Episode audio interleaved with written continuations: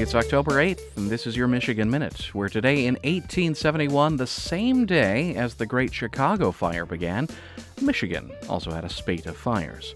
From Holland to Manistee, Lansing, and a 40 square mile area in the land of the Michigan Thumb from Saginaw Bay to Lake Huron went up in flames, taking hundreds of homes and claiming over 50 lives.